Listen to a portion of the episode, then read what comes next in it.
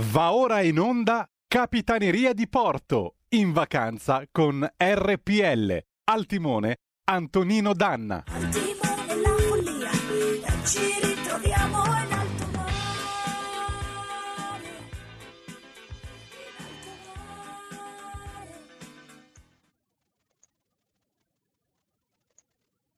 Amiche e amici miei, ma non dell'avventura, buongiorno. Siete sulle magiche, magiche, magiche onde di RPL. Questa è Capitaneria di Porto. Io sono Antonino Danna al timone di questa puntata di mercoledì 4 agosto 2021. Passiamo l'estate insieme, la passiamo al mare, in montagna, in città o in campagna, ma RPL con le sue magiche, magiche, magiche onde è sempre con voi. Eh, l'appello civico è sempre quello, ricordatevelo, d'estate il sangue serve sempre, quindi mi raccomando andatelo a donare, contattate l'Avis, emoteche e così via, che così vi fate anche le analisi del sangue e vi fa bene alla salute, vi tenete la salute sotto controllo, ma soprattutto salvate vite umane, perché chi salva una vita umana salva il mondo intero. Io voglio salutare in plancia comando il nostro Roberto Colombo, il nostro nocchiero che come sempre puntualissimo è al comando delle gradevoli emissioni, si spera, che entreranno dai vostri altoparlanti nelle vostre case, nelle vostre automobili o anche fuori sul patio o in spiaggia dove vi trovate. Se volete intervenire 0266203529 per telefono oppure cominciate a mandarci le vostre zappe al 346 642 7756 ve lo ricordiamo ormai è un anno che ve lo dico ma lo diciamo per eventuali nuovi ascoltatori. Le zappe altro non sono che i whatsapp. E allora io eh, devo fare una precisazione. Sapete che eh, sono l'autore e il responsabile sono l'autore e il responsabile nonché irresponsabile della colonna sonora della trasmissione. In questa puntata però la colonna sonora non è firmata da me, è firmata da Marco da Mantova che ieri nella sua telefonata ci ha fatto alcune richieste. Per cui cominciamo dalla prima. Baciotti, Blackjack 1977 andiamo.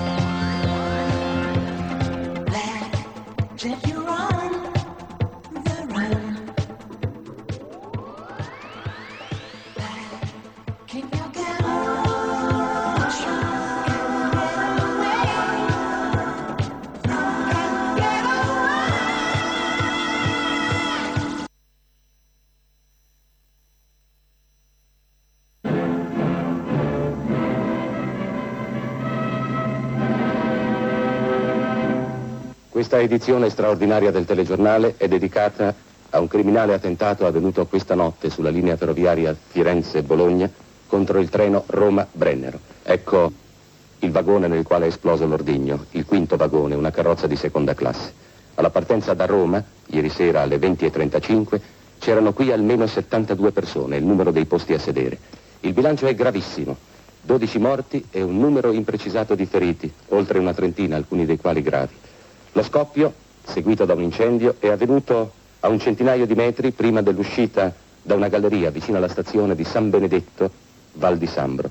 Una bomba, forse ad orologeria, collocata sul vagone e regolata perché scoppiasse proprio sotto il tunnel, per creare più confusione e più panico.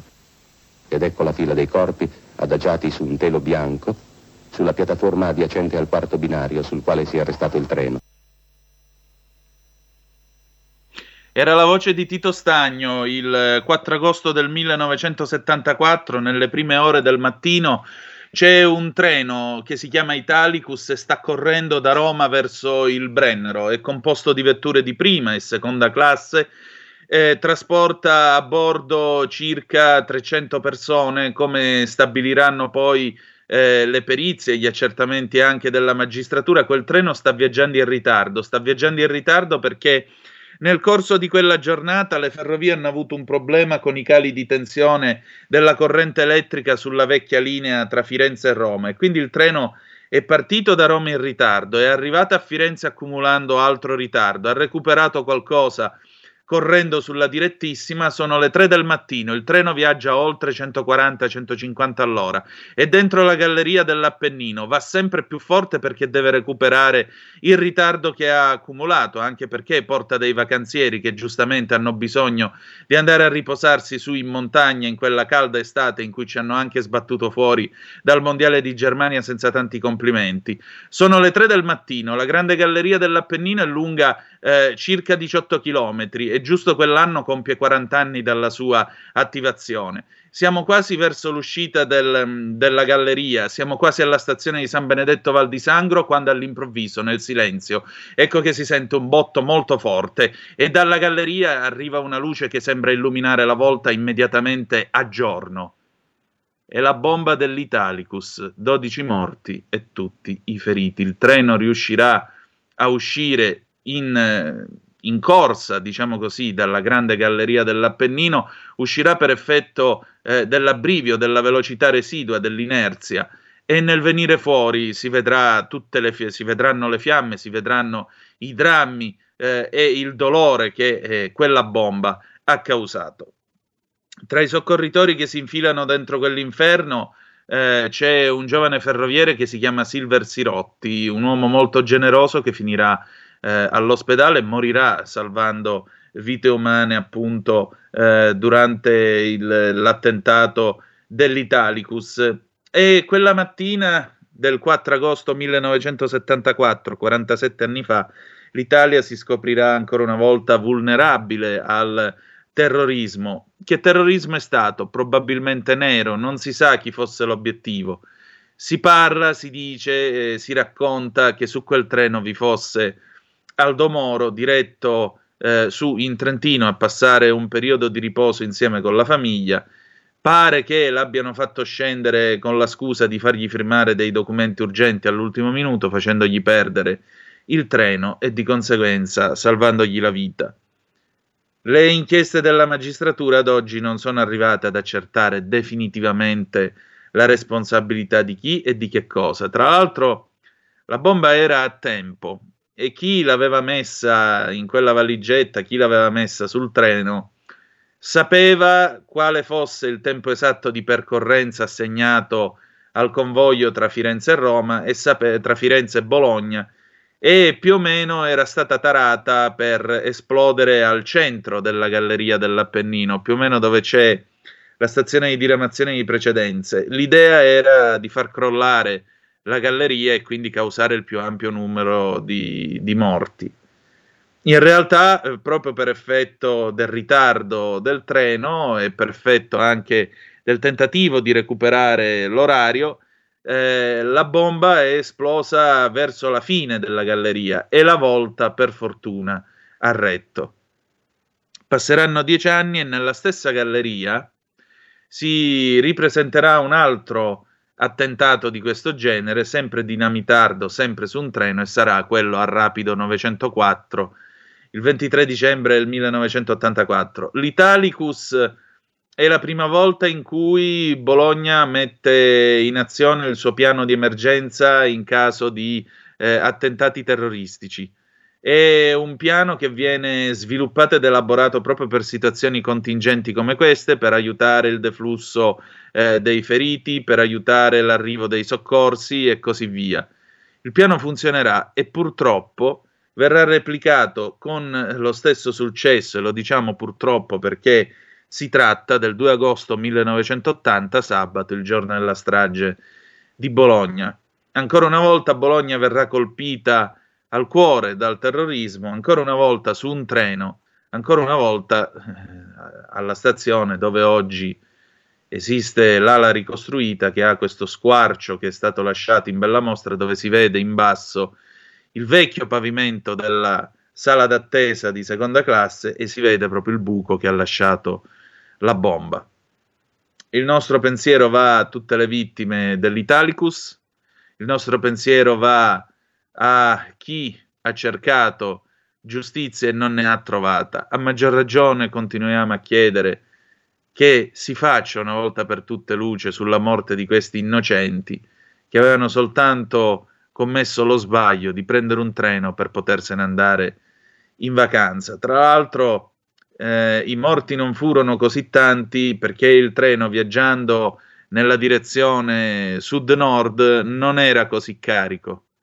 Perché in realtà eh, era il treno che veniva preso molto spesso per andare dal nord Italia a fare le vacanze giù. E quindi in quel periodo dell'anno viaggiava stracarico da nord verso Roma quella volta venne messo nella direzione a salire, il treno, vi ripeto, non era molto pieno e questo in parte ha limitato i morti. Poi chissà se davvero l'obiettivo fosse Aldo Moro oppure no. Ma il 4 agosto è anche un'altra data. Il 4 agosto del 1983 uno dei protagonisti eh, più gettonati e noti di Aria Fritta, una delle imitazioni probabilmente più conosciute del nostro programma che va in onda il lunedì, diventa premier del primo governo socialista della Repubblica. Ebbene sì, Bettino Craxi diventa capo della corazzata Craxi, come viene chiamata eh, dal, dal, come si chiama, come venne chiamata dai giornali dell'epoca.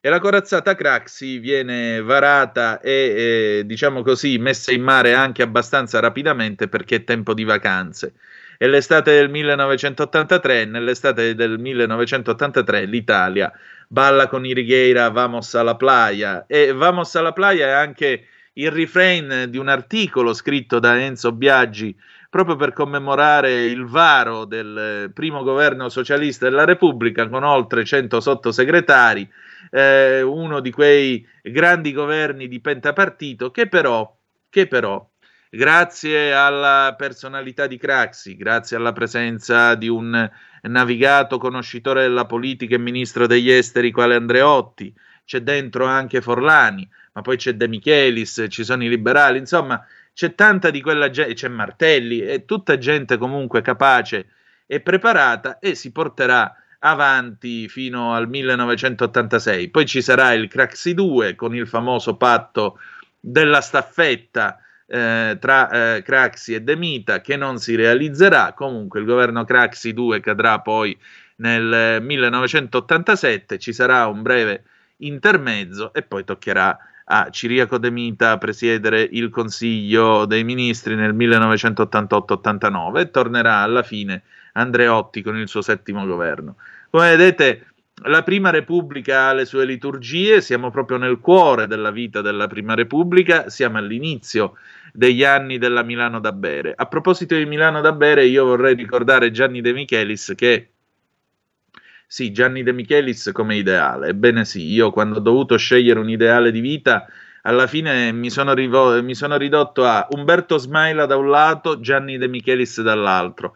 Alla fine ha prevalso di pochissimo, ma con molto rispetto, eh, Umberto, ha prevalso di pochissimo Gianni De Michelis. Ora, scherzi a parte, perché De Michelis entra nell'immaginario collettivo? Perché oltre a essere un ministro molto preparato e molto capace, è anche un noto frequentatore delle discoteche. Enzo Biaggi, sfottendolo, lo chiamerà avanzo di balera.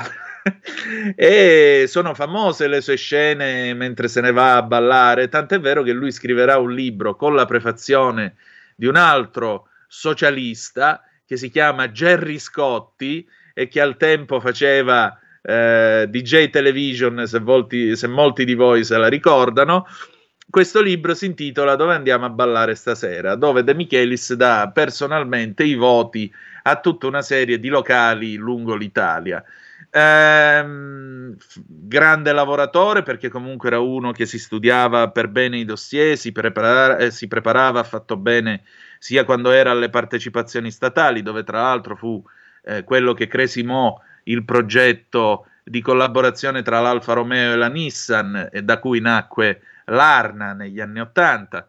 Eh, è, andato, è stato un buon ministro degli esteri, molto preparato, molto competente, però ogni tanto faceva tardi con eh, le sue feste luculliane e allora pare che una volta durante una riunione eh, del Consiglio dei Ministri Bettino eh, sarebbe, diciamo, si sarebbe lievemente inalberato e rivolto a lui e a Renato Altissimo, leader dei liberali, avrebbe detto, avrebbe sibilato non si governa l'Italia alzandosi alle 11 del mattino e quindi potete immaginare come la pensasse Bettino di queste escursioni notturne. 0266203529 se volete intervenire per telefono oppure 346 642 7756 se volete intervenire con i vostri whatsapp o eh, zap che dir si voglia. Abbiamo aperto questa puntata di lunedì e di mercoledì, sì, vabbè, di mercoledì 4 agosto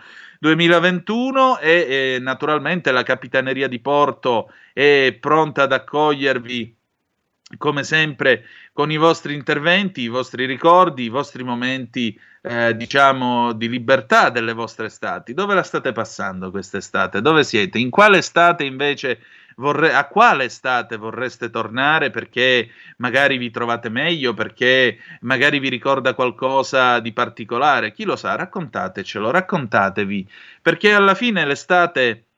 L'estate in fondo è il momento in cui si è tutti più sinceri, perché tante, tante sicurezze cadono, tante eh, corazze si levano, il caldo alle volte fa anche un po' pazzeggiare, però tutto sommato è anche il momento in cui ci si sente più liberi. Allora eh, non abbiate paura, insomma, alzate la cornetta, raccontateci quello che sta succedendo eh, nella vostra vita in questa calda estate, che cosa vi aspettate da questa calda estate, soprattutto com'è il tempo dove siete, perché ribadisco, negli studi di RPL c'è sempre il sole, però se io guardo fuori dalla finestra e qua c'è un bel cielo grigio che veramente più lo guardo e più mi viene in mente quello che diceva eh, Oscar Wilde, non è la nebbia che fa venire voglia di lavorare, ma è la voglia di lavorare che fa venire la nebbia. Vi leggo alcune notizie che nel frattempo sono state battute dall'ANSA. Questi, il governo mi sta preparando un bel regalo per venerdì, perché vi ricordo che venerdì è il mio compleanno. A proposito, eh, i colleghi faranno i dolcetti, chi lo sa, vediamo, non lo so, mi faranno un regalo, non lo so, sono curioso. Eh, Green Pass, ipotesi anche per i professori, si studiano nuove misure. L'obbligo del Green Pass per il personale scolastico è una delle tante ipotesi che potrebbe arrivare sul tavolo del governo. In attesa della cabina di regia del CDM previsti domani, allo studio ci sarebbero nuove misure per la scuola e i trasporti, mentre almeno per ora non si discuteranno le norme sul certificato nei luoghi di lavoro e resta un rebus l'ipotesi di pass per alcune categorie di lavoratori. Come vedete, sapete che cosa mi ha ricordato comunque il Green Pass? Mi ha ricordato le bullette di sanità. Ora io vi riporto agli anni del liceo, capisco che a qualcuno verranno gli incubi notturni, ma ve li ricordate i promessi sposi? Sì. Qual è uno dei primi provvedimenti che vengono presi dal, eh, dal governo del Ducato di Milano quando scoppia la peste? L'istituzione delle bullette di sanità. Le bullette di sanità erano l'antenato modello 1630 del Green Pass. C'era scritto che si diparte da questa città per il tale scopo, eccetera, eccetera, la presente persona, e si indicava il nome, tutti i familiari, quelli che c'erano dentro la bulletta, che per grazia di Dio sono liberi dal contagio. Ovviamente la mia è una battuta perché sapete che sono eh, naturalmente eh, sapete la, come la penso in tema di vaccini, vi invito ovviamente a fare la vostra parte, a vaccinarvi. Se non siete d'accordo, pazienza, insomma, ognuno è libero di pensarla come vuole, però è anche vero che dobbiamo cercare, almeno dal mio modesto punto di vista, di tutelare la salute di tutti quanti. Il Green Pass alla fine è un provvedimento che può servire, come ha detto il professor Crisanti a Zoom in una delle ultime puntate, come incentivo alla vaccinazione, ma eh, a suo modesto avviso non ha un valore effettivo in tema, diciamo così, di prevenzione.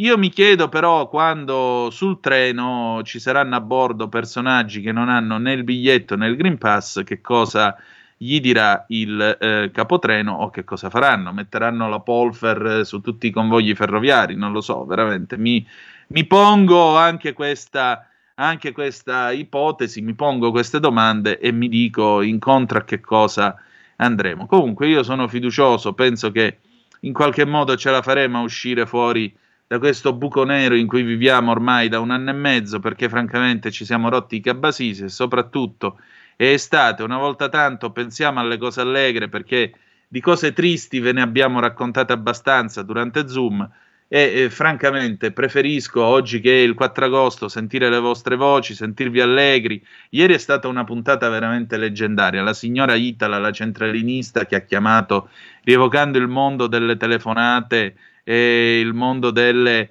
eh, diciamo così il mondo eh, che ha preceduto l'istituzione della teleselezione, PTP, tutte quelle robe là, i telefoni a gettoni e così via.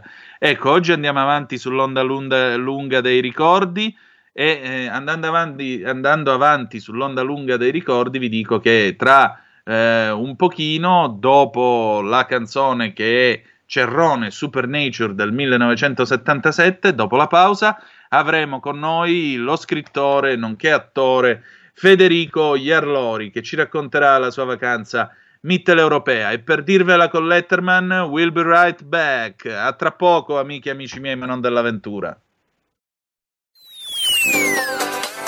Cosa aspetti? Sostieni la nostra radio. Abbonati andando sul sito radiorpl.it. Clicca abbonati e segui le istruzioni. Facile, no?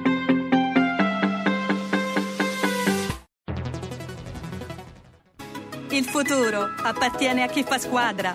Le radio italiane si uniscono per giocare la partita da protagoniste. Nasce l'app Radio Player Italia. 140 stazioni in una sola rete. Scegli la tua preferita e ascolta il suono perfetto del digitale. Gratis, senza registrazione, senza interruzioni, compatibile con tutti i device. Le notizie, la compagnia, la musica scelta da chi la ama, la conosce e la vive. Scarica Radio Player Italia. Il futuro batte con la radio nel cuore. Anche RPL è disponibile su Radio Player Italia.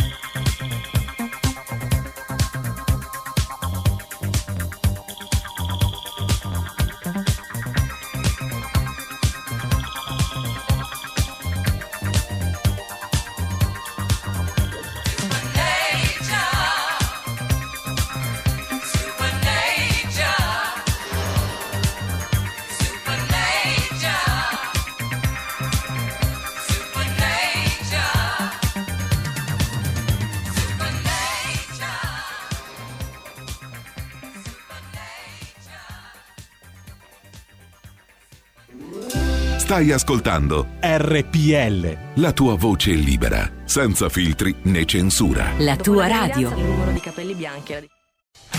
Porta con te ovunque RPL la tua radio. Scarica l'applicazione per smartphone o tablet dal tuo store o dal sito radiorpl.it. Cosa aspetti?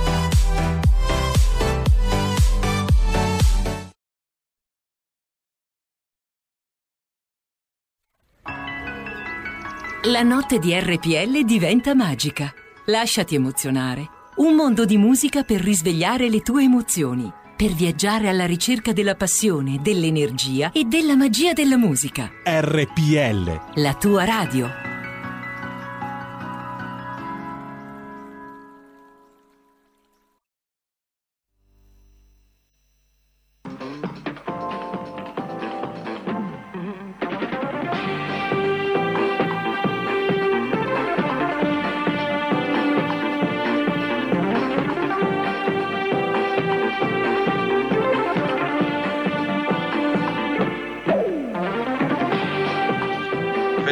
Iarlori, 38 anni, abruzzese di Ortona in provincia di Chieti, una laurea alla Cattolica di Milano, la fuga verso Parigi dove vive da oltre 10 anni. Giornalista, traduttore, producer freelance, attore nella serie Rital. Due bambini italo-franco-tedeschi, una moglie che era il suo capo e l'ha licenziato, un blog dal nome Il Mammo per raccontare la sua storia di casalingo disperato a Parigi. Un libro edito da Giunti, Se una notte a Parigi una tedesca e un italiano, dice di sé, non sono né un mostro né un salutista con la mazza al culo, giusto una persona normale che fa male solo a se stessa, mentre quella tizia che faceva jogging è proprio una stronza. Probabilmente ha ragione in ambo i casi. Allora, benvenuto a Capitaneria di Porto insieme alle tue storie e ai tuoi sogni per un faccia a faccia che sarà semplicemente epico. Cominciamo da qui. Fumi ancora, Federico? Carissimo, ciao Tony, che piacere sentirti. Immenso. Sappi che tu... Anche. La risposta è sì, fumo ancora. Ale, a posto. Senti, Eh. io ti dico questo. Io Eh. era tra le cento cose da fare prima di morire. Tu non l'hai potuto sentire nel ritorno in cuffia, però sappi che gli ascoltatori l'hanno sentito. Io ti ho letto questa presentazione con la sigla di Mixer di sottofondo. No, ma non l'ho sentita, perché? Eh, perché quando siamo su Skype non si può sentire, ma poi ti giro il podcast e sentirai che roba c'è da depravare. Comunque, Tony, tu eh, mi fai paura perché sei un libro scritto, c'è una parola che memoria che c'hai. Io ho detto, ma qua, cioè, io non mi ricordo che cosa ho mangiato ieri, cioè una cosa incredibile. E ho capito, Eh. senti, qua che ti pare? Eh, cerchiamo di fare il nostro meglio. Allora, buongiorno, benvenuti Buongiorno intanto a te, buongiorno.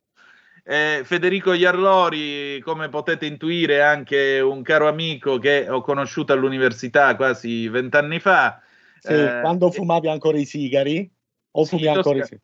Sì, i toscani sì. Eh, 80 kg fa, perché eh, Eh. insomma, lui è uno dei Danna Boys, lo possiamo certificare. Lui faceva parte del codazzo che entrava dietro di me in discoteca, i Danna Boys e le Danna Girls. Tu ti ricordi? Sì. Come no, mi ricordo e come infatti adesso che parlavi di De Michelis, no? Eh. Stavo pensando, dico, ma tu te l'immagini De Michelis a vivere questi tempi di pandemia, con i Green Pass, si entra, non si esce, non si va, non si... cioè, meno male che non vive in quest'epoca, perché No, lui, no- si farebbe, lui si farebbe una discotecata di protesta, probabilmente Esatto. al Nepenta, come negli anni Ottanta. O al Esatto. propaganda dove andavamo noi, in quelli Al che, in quelli che erano i nostri anni 70, per cui, perché per no- noi a un certo punto abbiamo anche ricalibrato il calendario, non era più il 2000 ma divenne 1970, 71, 72, 73 e così via. Bene. Esatto, sì, tu hai ricalib- ricalibrato il Sì, calendario. ma voi mi siete, venu- vi- mi siete venuti Noi- tutti appresso. Noi ci quindi- siamo adeguati, sì, sì. Ecco, la radio è frutto di queste follie, quindi immaginate che roba, che roba è. Senti Federico, allora, eh, tu sei un padre mitteleuropeo, come, come le passa le vacanze un padre mitteleuropeo? Perché tu hai scritto questo libro, Sì. appunto, Se una notte a Parigi una tedesca e un italiano, ecco qua con la tua gentile signora che era la tua capa e quando tu le hai detto amore mio quanto ti amo, lei ti ha detto ti amo ma ora sei fuori, cioè alla, all'abbriatore. Ma Esatto, Perché questo, questo momento di crudeltà? Ma allora diciamo che eh, io ho preso questo esempio che si è realmente verificato per spiegare un po' la differenza che c'è tra eh, diciamo il mondo del lavoro in Italia, cioè come siamo abituati noi latini, e invece Sì. il mondo del lavoro, come dici tu, insomma, nordico. Per i nordici è impossibile mescolare vita privata e vita professionale. Per cui noi eravamo arrivati là a un punto in cui il mio contratto doveva essere rinnovato e visto che poco prima è iniziata la nostra storia d'amore, tra virgolette, eh, lei ha deciso, ha detto sì, eh, se stiamo insieme però ti trovi un altro lavoro perché non è possibile essere il capo eh, di qualcuno che è anche il mio compagno. E quindi questo, ho preso questo esempio che potrebbe insomma essere non proprio così eccezionale, ma l'ho preso insomma come modello per far capire che eh, per i nordici eh, questo senso eh, diciamo che deriva, questo senso civico che deriva proprio da una questione anche religiosa, ehm, quindi dalla religione protestante, diciamo, eh, ti porta insomma a delle aberrazioni di questo genere, perché insomma io lavoravo bene, lei era il mio capo, lavoravo benissimo, ero un ottimo elemento, avrebbe potuto tenermi. E invece eh, la morale viene prima e quindi il fatto di eh, poter avere un ruolo di, pri- di privilegiato all'interno della, rela- della redazione era inconcepibile per la, mia, per la mia compagna, il mio ex capo. E quindi l'ho preso insomma come esempio per eh, diciamo esemplificare appunto la drittura, eh, come posso dire, la, eh, la rigidità ecco, morale dei popoli, eh, dei popoli tedeschi, germanici, insomma, nordici, mentre invece in Italia ce ne saremmo altamente fregati, secondo me, anche se ho lavorato pochissimo in Italia. Beh, in Italia è il paese dei figli di, poi bisognerebbe anche Esatto. capire di chi sono figli, perché sono figli di papà, sono figli di buona donna, sempre figli sono e quindi, sai, Longanesi diceva che sulla bandiera nazionale avremmo dovuto scrivere tengo famiglia. E Montale raccontò che durante la Grande Guerra aveva assistito alla fucilazione di un eh, disertore, il quale al plotone, prima del, del comando fuoco, prima di questo gli gridò: Non sparate, mio padre è professore di geografia. Io, io onestamente non so il motivo di, di questo non sparate, mio padre è professore di geografia, però in questo paese siamo tutti figli, Sì, eh, dobbiamo essere per forza gente conosciuta, figli di qualcuno. Hai ragione, eh, esattamente così. E infatti, fondamentalmente, pur, ess- pur non essendo io d'accordo con questo tipo di mentalità, alla fine comunque l'ho interiorizzata perché mi ricordo che quando andai a lavorare in questo Caffè Babel, che era un magazine, tra l'altro esiste ancora, all'epoca c'era proprio una redazione fisica con sei redattori, ognuno per un paese diverso dell'Europa. Questo progetto fu fondato da due italiani, uno dei Ecco. quali qui di vicino Ortona, di Arielli, di un paesino proprio qui vicino. sì. E quindi io mi ricordo che quando mandai la candidatura eh, citai anche questo fatto. Sono venuto a conoscenza di Caffè Babel perché c'è un mio compaesano abruzzese che è tra i fondatori. E la- il caporedattore, che è la mia attuale compagna, disse: Guarda, eh, io ti, eh, ehm, nel senso ti ho preso, ma devo dire la verità, il fatto che tu hai fatto quella citazione dicendo che conoscevi il fondatore che abitava vicino a casa tua non mi è piaciuto per niente, quindi ero quasi tentata di scartare la candidatura a priori.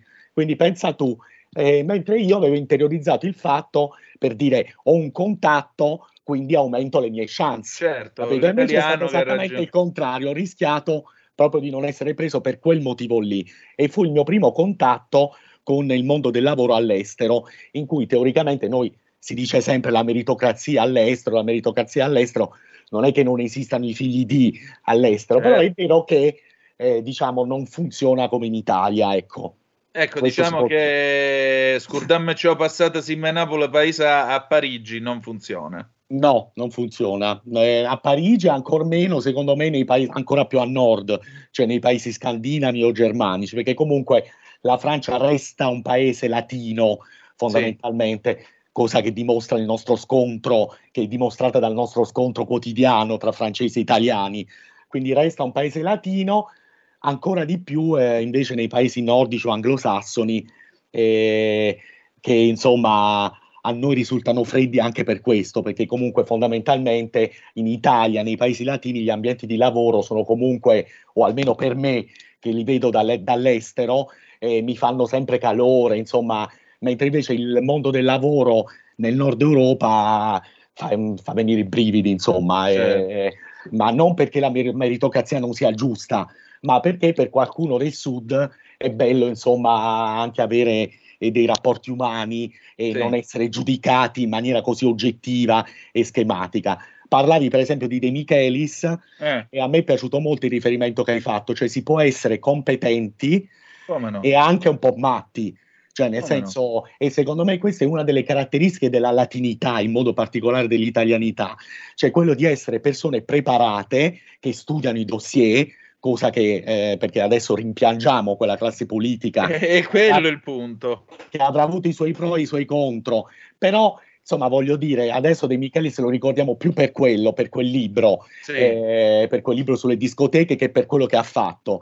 Però insomma pensiamo a un ministro degli esteri De Michelis e al ministro degli esteri che ci Eh. abbiamo oggi. eh. Eh, Cioè, insomma, però per dire, e secondo me questo è il, il passo in più, cioè che abbiamo noi italiani o noi latini, cioè il fatto di poter essere professionali, ma anche il lato umano, geniale, imprevedibile, eh, che insomma fa parte comunque dell'essere umano, ecco. Certo. Senti, ma mh, intanto ricordiamo ai nostri ascoltatori 0266203529 se volete intervenire per telefono oppure le vostre zap o whatsapp che dir si voglia 346 642 7756. Abbiamo con noi Federico Iarlori che è giornalista, scrittore, blogger, ma è stato anche un attore perché lui ha interpretato una webserie di successo tra gli italiani expat, come si suol dire, Sì. che è Rital. Allora, Rital è ambientata in Francia. Domanda, eh, come si fa a vivere in un paese che non ha il bidet?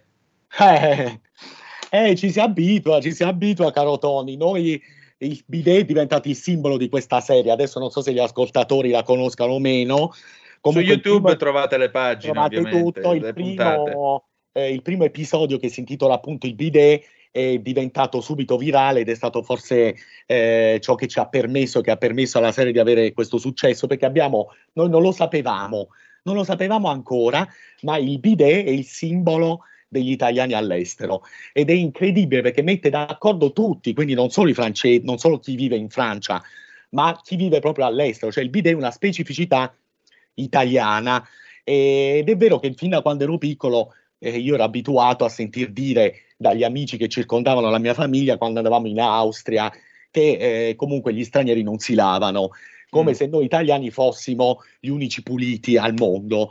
E effettivamente il, sim- il simbolo di tutto ciò, cioè di questo che potrebbe essere un pregiudizio, non sta a me dirlo, eh, è diventato il simbolo proprio dell'expat, cioè dell'italiano, dell'emigrante italiano. E ce ne siamo accorti grazie a questo ritorno eh, di pubblico su questo episodio. Come si fa, Tony? Eh, ci se ne fa una ragione, non c'è. eh, quindi effettivamente, come si dice in, quelle- in quell'episodio, ogni volta che uno va a cacà si deve fare la doccia dopo. Cioè, Amen. Senti, senti, ma mh, tornando diciamo al, al lavoro, tu mettevi sotto, mh, mettevi eh, sotto esame questo fatto, appunto, la creatività latina contro la rigidità o comunque la freddezza, la precisione tipicamente nordica. sì. E mi hai ricordato eh, la teoria dell'amore e della libertà di cui parla Luciano De Crescenzo in Così parlò Bellavista, quando lui dice che i popoli del nord temono- tengono molto di più alla loro libertà, quindi ai loro diritti, l'inglese, e faceva l'esempio dell'inglese eh, che faceva la coda da solo a Londra, perché lui era messo sul marciapiede. Non so se ti ricordi questo No. episodio quando lo racconta il professor Bellavista. No, Vabbè, questo adesso me lo, me lo segno però perché è molto interessante. Sì, tra l'altro quest'anno il libro compie 45 anni, ma, ma- ma ha mantenuto una sua grande freschezza. E praticamente racconta, dice, io ero a Londra e ho visto st'inglese da solo che faceva la fila. E com'è possibile? Perché lui dava il gomito al marciapiede in modo tale che chiunque arrivasse si potesse mettere dietro di lui. Mentre invece noi, i popoli dell'amore, eh, siamo molto più inclini ad abbandonare il concetto di privacy pur di raggiungere una vicinanza agli altri. E faceva anche l'esempio del- dell'azienda, no? Perché dice l'azienda fino a quando può mantenere una sua umanità? Fino a quando tu puoi chiamare i tuoi colleghi per nome. Ma il giorno in cui l'azienda non ha più questa dimensione, è come andare su un tandem sul quale tu puoi pedalare quanto vuoi, ma anche se smetti di pedalare il tandem va avanti. E il professor Bellavista conclude dicendo: E se un domani venisse un cataclisma nucleare, no? E distruggesse l'umanità, in un mondo di morte e di silenzio si sentirebbero soltanto le macchine che stampano cedolini paga e cortesi lettere di sollecito. Ecco, ti ha dato questa impressione? Eh.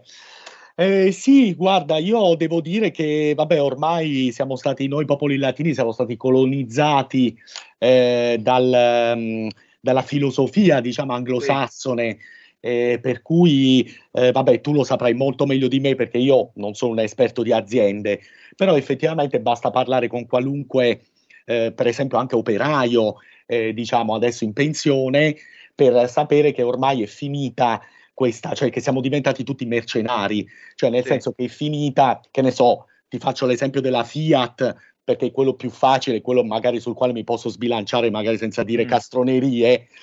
Eh, però eh, il fatto ecco, di, questo, di questa identificazione tra il lavoratore e l'azienda, per Sì. cui la Fiat era una mamma, una seconda mamma, Come e no? quindi ehm, ovviamente ci si sentiva, la, la Fiat era una famiglia, l'azienda era una famiglia, pur essendo enorme, e oggi siamo diventati tutti dei mercenari, infatti siamo tutti costantemente, o almeno i miei amici, alla ricerca di lavoro. Cioè, nel senso, anche se abbiamo un lavoro che più o meno ci piace, ci soddisfa, bellissima tra l'altro la tua citazione di Oscar Wilde che mi sono segnato perché era meravigliosa, non la conoscevo.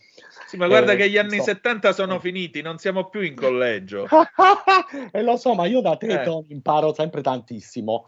I I 200 pochi- euro sono sotto il lavandino in bagno, anzi, a te 250, guarda.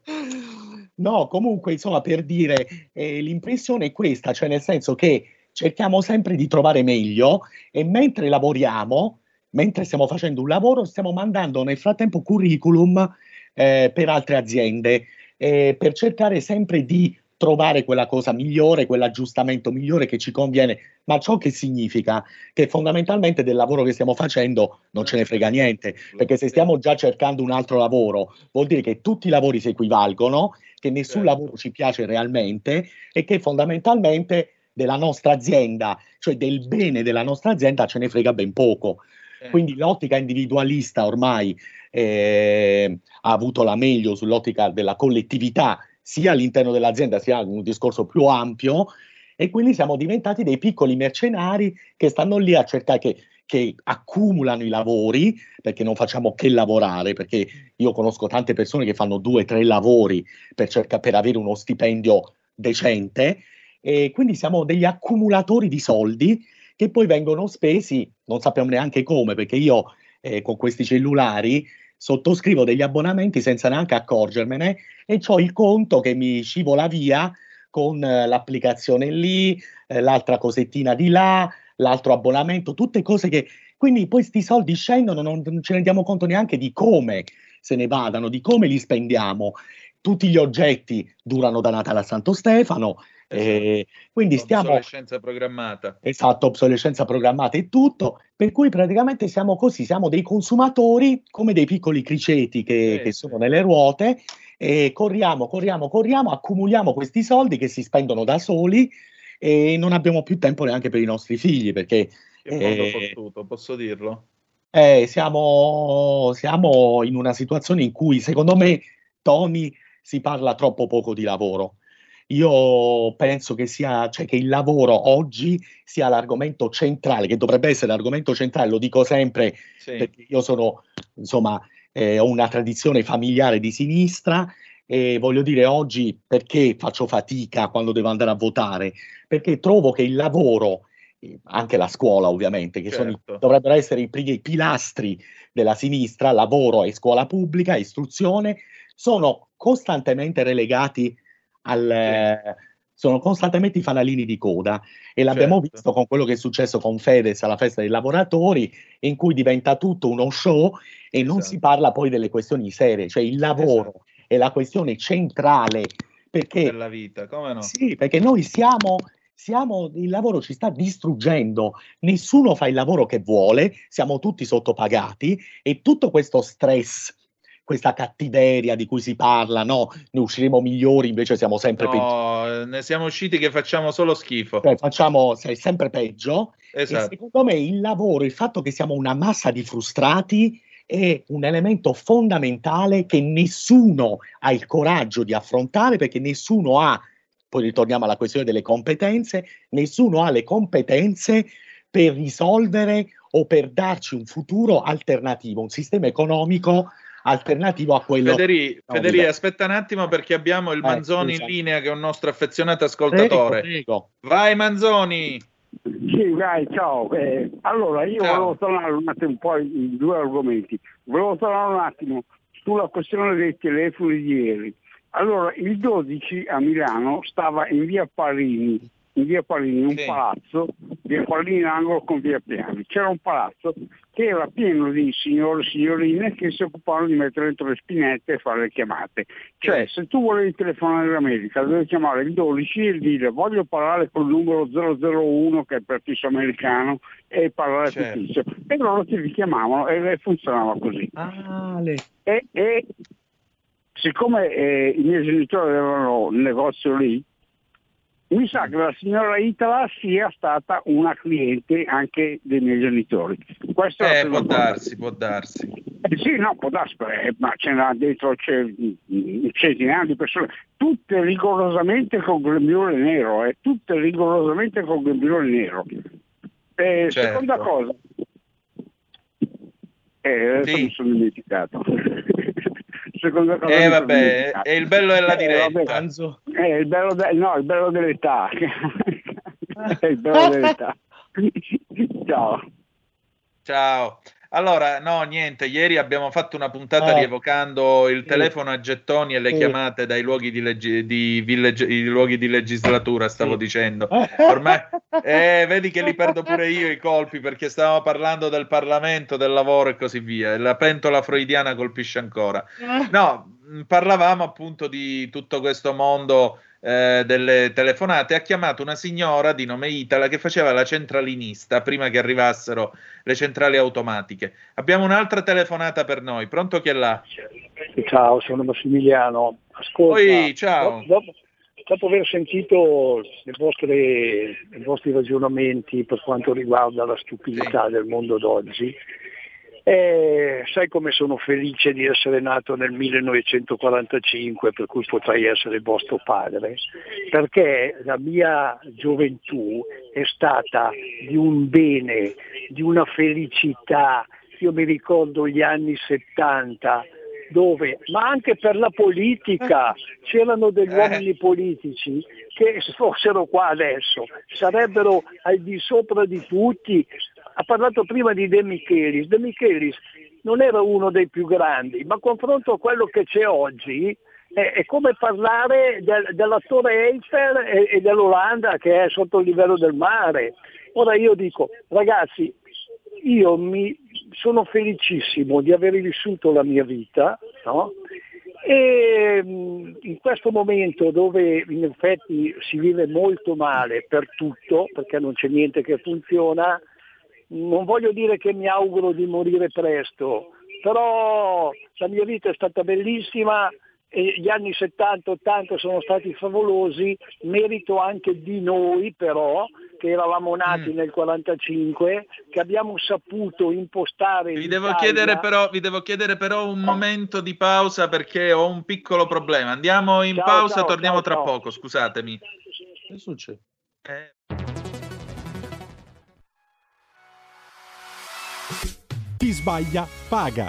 Ci metto la firma. Referendum giustizia. 1. Riforma del CSM. Stop allo strapotere delle correnti. 2. Responsabilità diretta dei magistrati. Più tutele per i cittadini. Chi sbaglia paga. 3. Equa valutazione dei magistrati. I magistrati non possono essere controllati solo da altri magistrati. 4. Separazione delle carriere dei magistrati. Stop alle porte girevoli per ruoli e funzioni. 5. Limiti agli abusi della custodia cautelare. Per una giustizia giusta e un equo processo per tutti. 6. Abolizione decreto Severino. Più tutele per sindaci e amministratori. Firma anche tu ai gazebo della Lega nelle piazze e in tutti i municipi d'Italia. Trovi tutte le informazioni sul sito legaonline.it. Chi sbaglia paga. Ci metto la firma.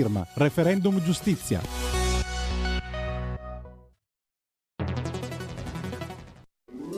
Stai ascoltando RPL. la tua voce libera, senza filtri né censura. La tua radio.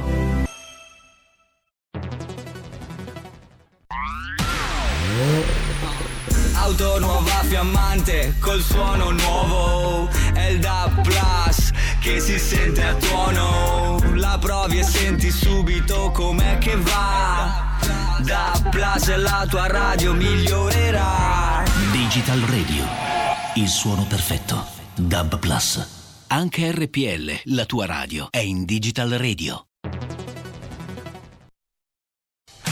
Porta con te ovunque RPL la tua radio. Scarica l'applicazione per smartphone o tablet dal tuo store o dal sito radiorpl.it. Cosa aspetti?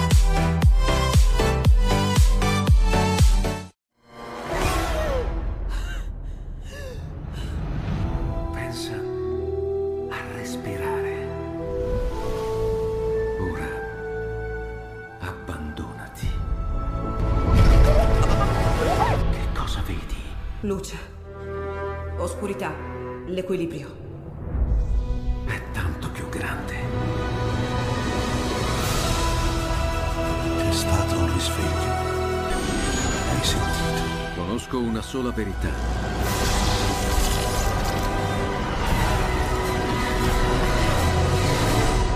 Movie Time ti fa entrare nel vivo del cinema, ti fa sentire come se fossi tu il protagonista del grande schermo.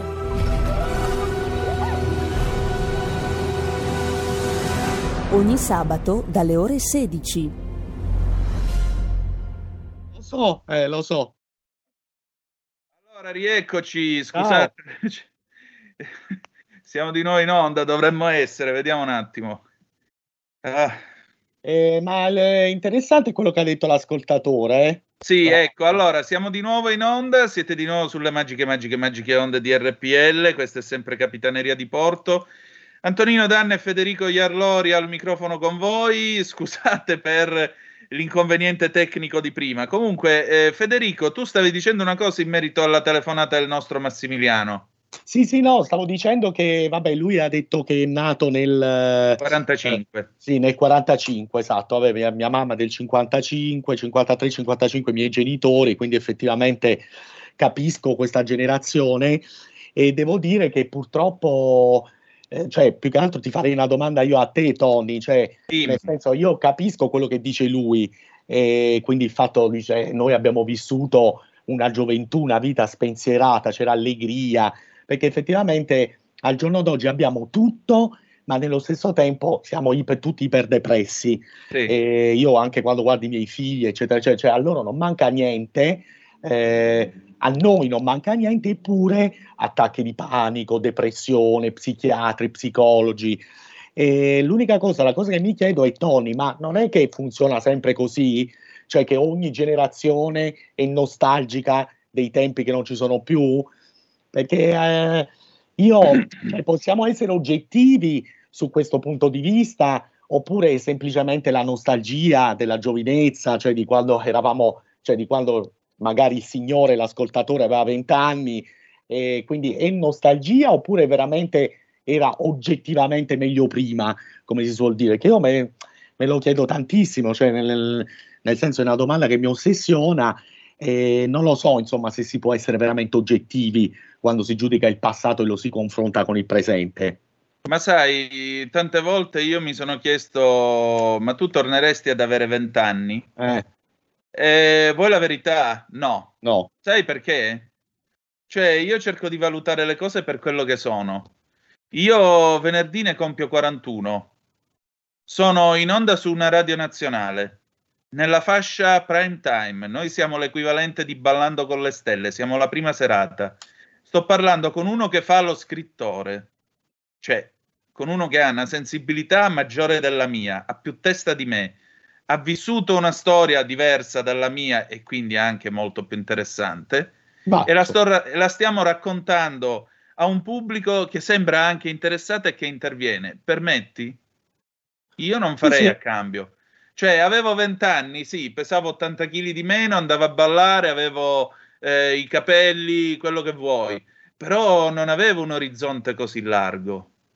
Certo, sì, sì, ti capisco, eh, ma dico, è una, questa è una vittoria, cioè cercare di pensarla così è veramente una grande, secondo me, una grande vittoria perché vuol dire che insomma sei sereno comunque, che riesci a vedere la vita come un percorso, un'evoluzione. Me l'ha insegnato il cancro, quindi cioè, ogni secondo conta.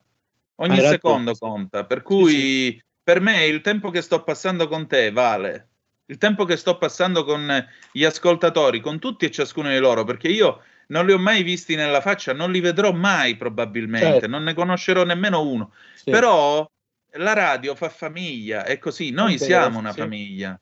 È noi vero. è come se fossimo seduti al tavolo, al circolo o al bar fuori nei nostri paesi e ci stiamo dicendo delle cose e stiamo facendo la cosa più umana di tutte. Per questo la radio non morirà mai, perché noi ci stiamo raccontando una storia e come dice giustamente eh, Baricco nel monologo di Novecento, no? Sì. Non sei mai fottuto se, ha, se, hai ancora una storia da raccontare e qualcuno che ti ascolta. È vero. Per cui eh, io sono contento così, ti dico la verità. Cioè, tornare indietro quando avevo vent'anni, eh, sì, vabbè, e non potevo andare dove volevo. Non potevo sì. fare quello che volevo. Certo, certo. Però eh, sì, resti, abbi- comunque, resti comunque un nostalgico, Tony, eh? Ma, eh, sì, la tua passione comunque... per una certa oggettistica, per una certa... Eh, sì. eccetera, eccetera. Però cioè, non la vivi, cioè, la vivi in maniera positiva, devo dire la verità, perché io ti seguo un po' e devo dire che la tua nostalgia, insomma, per il passato, per gli anni 70, è goliardica, cioè non è sì. una nostalgia del senso eh, adesso è tutto un disastro, mentre no, prima no, no. Io ma cerco di... per arricchire anche il presente e non perdere, esatto. quelle, non perdere quegli oggetti, quel mondo e quell'universo. Io conosco tantissime persone che sono come te, io stesso quando torno al mio paesello, perché adesso sto al mio paesello, e non c'è niente da fare, mi sento a casa anche perché certe cose qui non, non cambiano. Esatto, eh, mentre... è, il principio, è, il principio, dei nani sulle spalle di, dei giganti. Cioè, alla fine della fiera non è che dobbiamo tornare al 1975 che non certo. c'erano le cure, la gente moriva in un certo, certo modo. Certo, certo, del 1975 che cosa dobbiamo portare? Dobbiamo portare il colore, l'epoca che era un'epoca di impegno sociale, un'epoca di rabbia, un'epoca in cui eh, comunque la gente ci teneva alle cose. Sì. Oggi se ne fottono tutti, cioè sì. io trovo disgustoso quando si fa il discorso destra e sinistra sono tutti uguali, assolutamente no. Perché così tu stai legittimando i farabutti, quelli che vanno in Parlamento, si siedono, scaldano la sedia, si incassano il loro stipendio, spingono due bottoni perché gli viene detto di spingerli e come tali prosperano. Ma io non sto, non sto, da questa parte, la politica non è questo. Tu sei di sinistra, a me va benissimo, ma perché? Perché sei portatore di un'idea.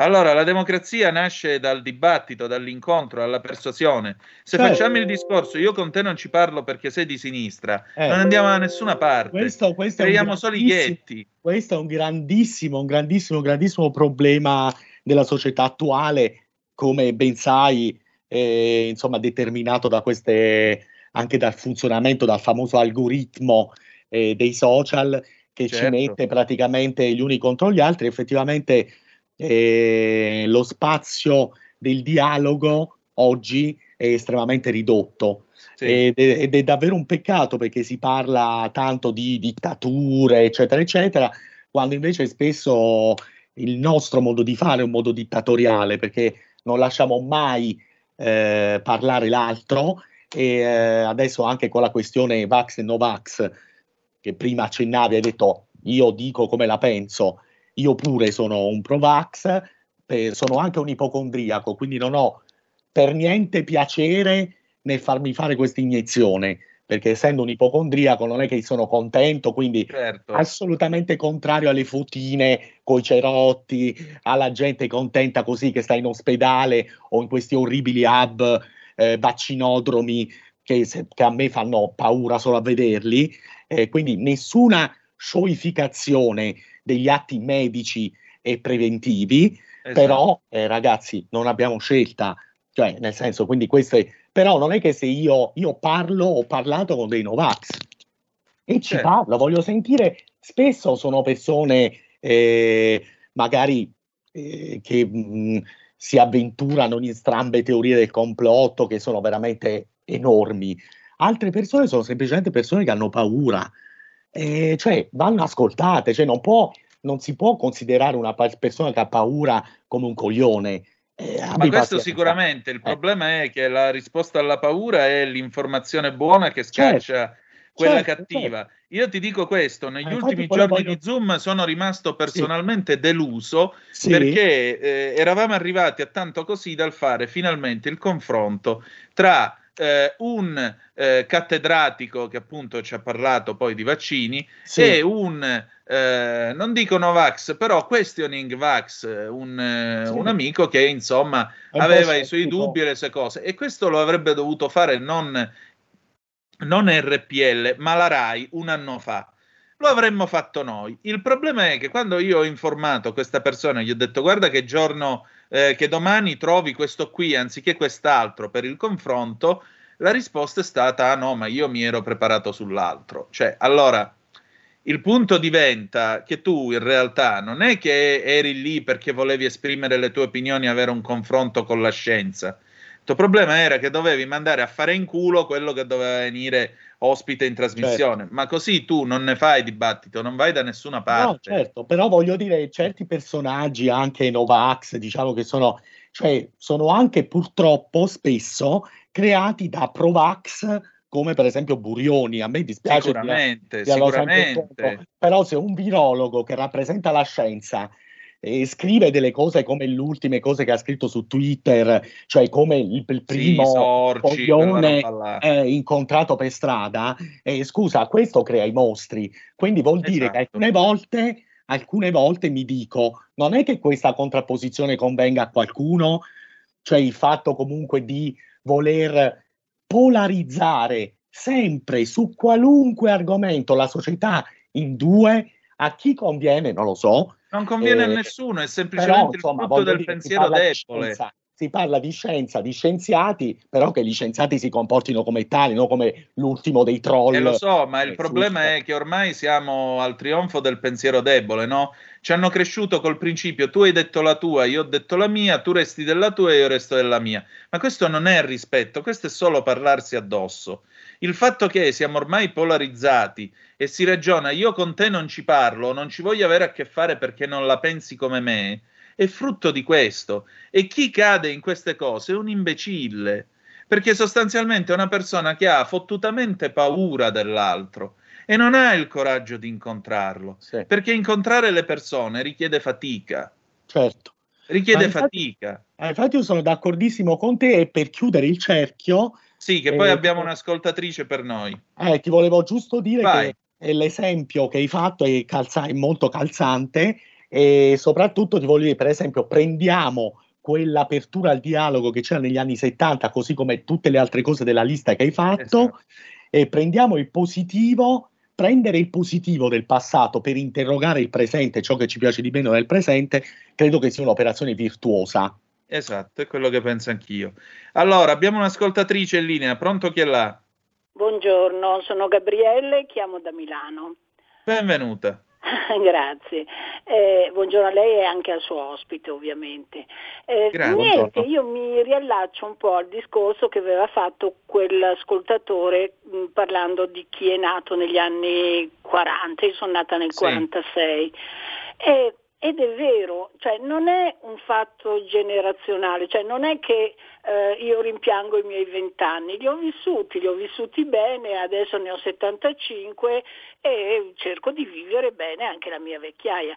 La differenza, secondo me ovviamente, è che noi ragazzi di allora avevamo solo o dovevamo studiare o dovevamo lavorare, dipendeva dalla, dalla famiglia, dalle, dalle, condizioni della famiglia. Però c'era una cosa, che ci si divertiva con poco, con niente, veramente. Adesso io vedo i miei nipoti e computer e telefonino, e, cioè se, non, se non, mio fratello non avesse messo a tavola il divieto di usare il, lo smartphone, questi mangerebbero cliccando, messaggiandosi, cioè non c'è più uh, contatto, più, anche tra di loro, anche tra ragazzi, si parlano attraverso questi mezzi. E, e questo è, è brutto, è vero, hanno tutto, ma sono alienati, come diceva il suo, eh, il suo ospite, sono alienati perché non, non usano la fantasia, non, eh, noi ci si divertiva con niente, si facevano degli scherzi innocenti ovviamente, si rideva per niente. E, è questo che io dico. Beh, scherzi ne facevamo anche noi attorno al 2000. Subito, non tornerei indietro, mm, cioè la mia vita l'ho vissuta, sono stata fortunata, ho sempre avuto una buona salute, adesso un po' di acciacchi ce li ho, mm, non tornerei indietro, se mi dicessero eh, to- no, ba- li ho vissuti, basta, e soprattutto non vorrei avere vent'anni oggi, eh? parliamoci in chiaro. Va Beh, bene, allora io- sa, a questo punto le rispondo citando Leonardo Sciascia, neanche quelli che hanno vent'anni oggi vorrebbero avere vent'anni. Sciascia lo diceva parlando di D'Annunzio, no? di come D'Annunzio avesse rovinato a suo dire eh, buona parte della letteratura e società italiana per almeno tre generazioni. Lui scriveva negli anni 70 e diceva proprio questo. Dice, eh, ormai nessuno vuole, vuole avere vent'anni. Eh, poi la lascio, c'era una, mi ricordo quando, era, quando ero bambina e non capivo il significato, lo, capisco, l'ho capito dopo, invecchiando, e c'era un portacenere eh, con scritto, ah, dice se il vecchio potesse, ah, se il giovane sapesse. Ecco.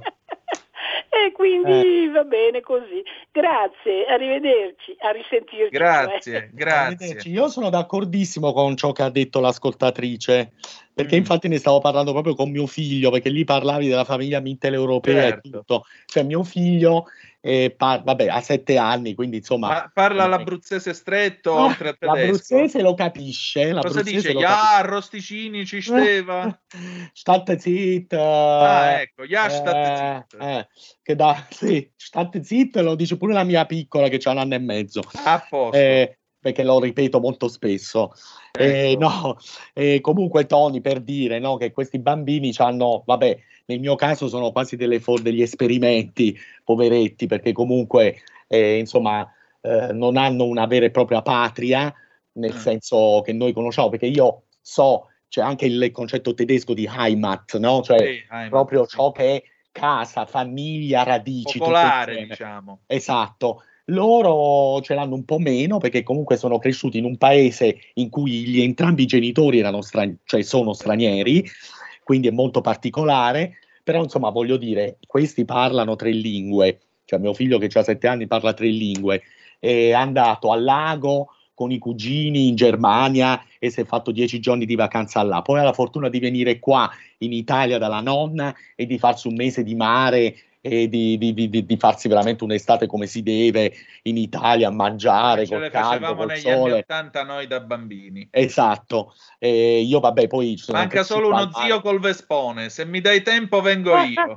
e soprattutto che cosa stiamo portando al mare la pappa al pomodoro Ah. che praticamente perché poi sai spesso i sapori sono proprio non a Certo. caso la Madeleine di Proust e, e voglio dire è qualcosa che si mangia perché i sapori non so perché ti riportano. E insomma io ho passato un'infanzia a mangiare la pappa al pomodoro al mare e adesso i miei figli eh, insomma 30 anni dopo eh, fanno la stessa cosa e spero che anche i loro figli lo faranno a loro volta. Però insomma voglio dire questi hanno tutto e possono scoprire hanno le chiavi eh, però l'attrattività che hanno questi schermi i Sì. tablet, i cellulari, è una cosa che anche di fronte allo spettacolo più incredibile, un tramonto sul mare, il gabbiano che vola, i pesci, eh, cioè la natura e tutto, anche di fronte a tutto ciò, gli metti davanti un cellulare e sono capaci di chiudere tutto. No, e io non lo so perché, che cosa hanno questi oggetti maledetti, che anch'io però uso e infatti i miei figli Certo. li guardano anche perché io ci sto davanti, eh, non è che mo voglio dire che... Certo. Però voglio dire, non ho capito, cioè questi sono geni del male che hanno inventato questi oggetti che li ipnotizzano, al solo, anche spenti, anche Sì. da spenti, sono ipnotizzati, sono pronti a cancellare qualunque meraviglia che c'è intorno a loro. E è- purtroppo è molto triste perché eh, se un genitore non ha modo, non ha tempo, oppure è stanco, come capita spesso che siamo sempre tutti costantemente stanchissimi, eh, non ha il coraggio di eh, toglierglielo e inventarsi qualcosa di nuovo, eh, rischia purtroppo quel- si rischia quel fenomeno di cui parlava l'ascoltatrice, che- con la quale sono assolutamente d'accordo, perché anch'io, che sono nato nell'83, ehm, insomma, mi ricordo che mi bastava poco per divertirmi, insomma. Anche eh, io. eh. Senti, siamo in chiusura. Un'ultima cosa, ma Eh. questa convivenza con una moglie tedesca, questo derby Italia-Germania, alla fine cosa ci unisce? Cosa fa l'Europa? Perché tanti ci diciamo, e allora l'Europa, ecco, tu che sei l'Europa tutto sommato, perché voglio dire, Italia, Francia, Germania, Sì. tre nazioni in un colpo solo, che cosa Ah. fa? Che cosa vi ha reso Europa? Ma guarda, il vero purtroppo allora è una bellissima domanda, anche molto difficile alla quale rispondere, perché poi eh, insomma spesso eh, è il progetto eh, personale, quindi diciamo la stima, il sentimento che mi lega alla mia compagna e la famiglia che abbiamo costruito a tenerci insieme al di là delle differenze che ci sono. Io penso che il progetto di integrazione, il percorso di integrazione europea sia ancora molto lungo. Eh, infatti io nel mio libro parlo dei tanti cliché, delle tante differenze e pregiudizi che abbiamo Certo. gli uni nei confronti degli altri. Eh, quindi che anche il protagonista del romanzo che parla in prima persona, che sarei fondamentalmente io, ho tantissimi pregiudizi nei confronti dei francesi e dei tedeschi e viceversa.